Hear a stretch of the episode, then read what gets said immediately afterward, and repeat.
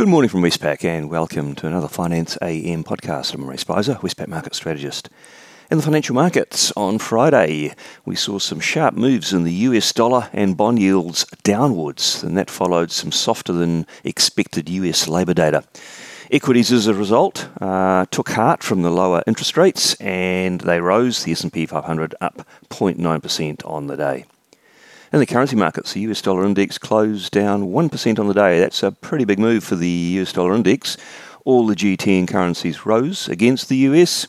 Uh, the euro made a two month high, and the Aussie also made a two month high, rising from 64.30 to 65.18. The Kiwi rose from 59 to 60.01, making it one month high. And the Aussie Kiwi cross, it uh, fell from 109 to 108.54. In the interest rate markets, we saw some big moves in the uh, Treasury bond market. US two year yields uh, down from 5% to 4.8% before they closed at 4.84. And the 10 year fell from 4.67% to 4.48%, uh, closing at 4.57. So some chunky moves there. Markets are pretty much priced out uh, any further rate hikes from the Fed. They've got about zero priced in for the 14 December meeting. And even the February meeting, which at one point they were confident about, uh, they've only got about a 20% chance of a hike there. So, uh, given that uh, latest update on uh, the jobs market in the US, which is going the right way for the Fed, I think markets are saying that is probably it. In the commodity markets, Brent crude oil fell 2.3%.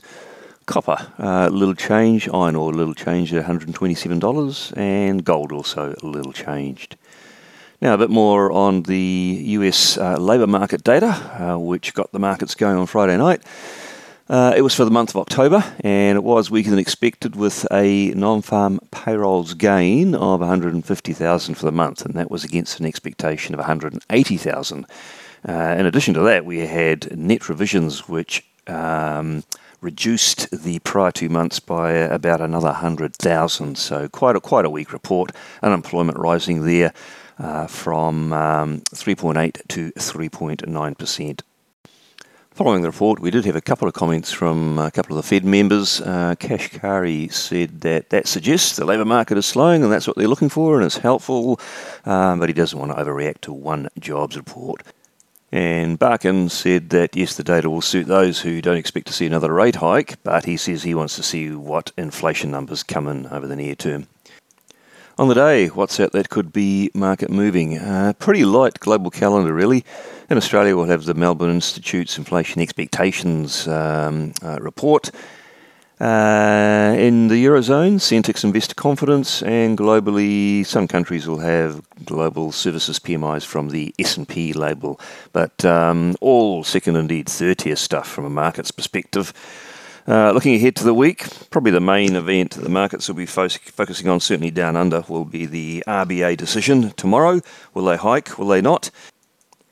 And elsewhere, uh, really not too much going on. It's second tier data in most countries, still useful, but uh, nothing to ruffle markets in a major way.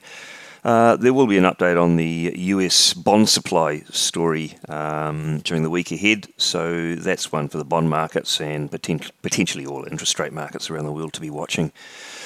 Well, that's it from me today. Thank you for listening. I'll be back again same time tomorrow morning.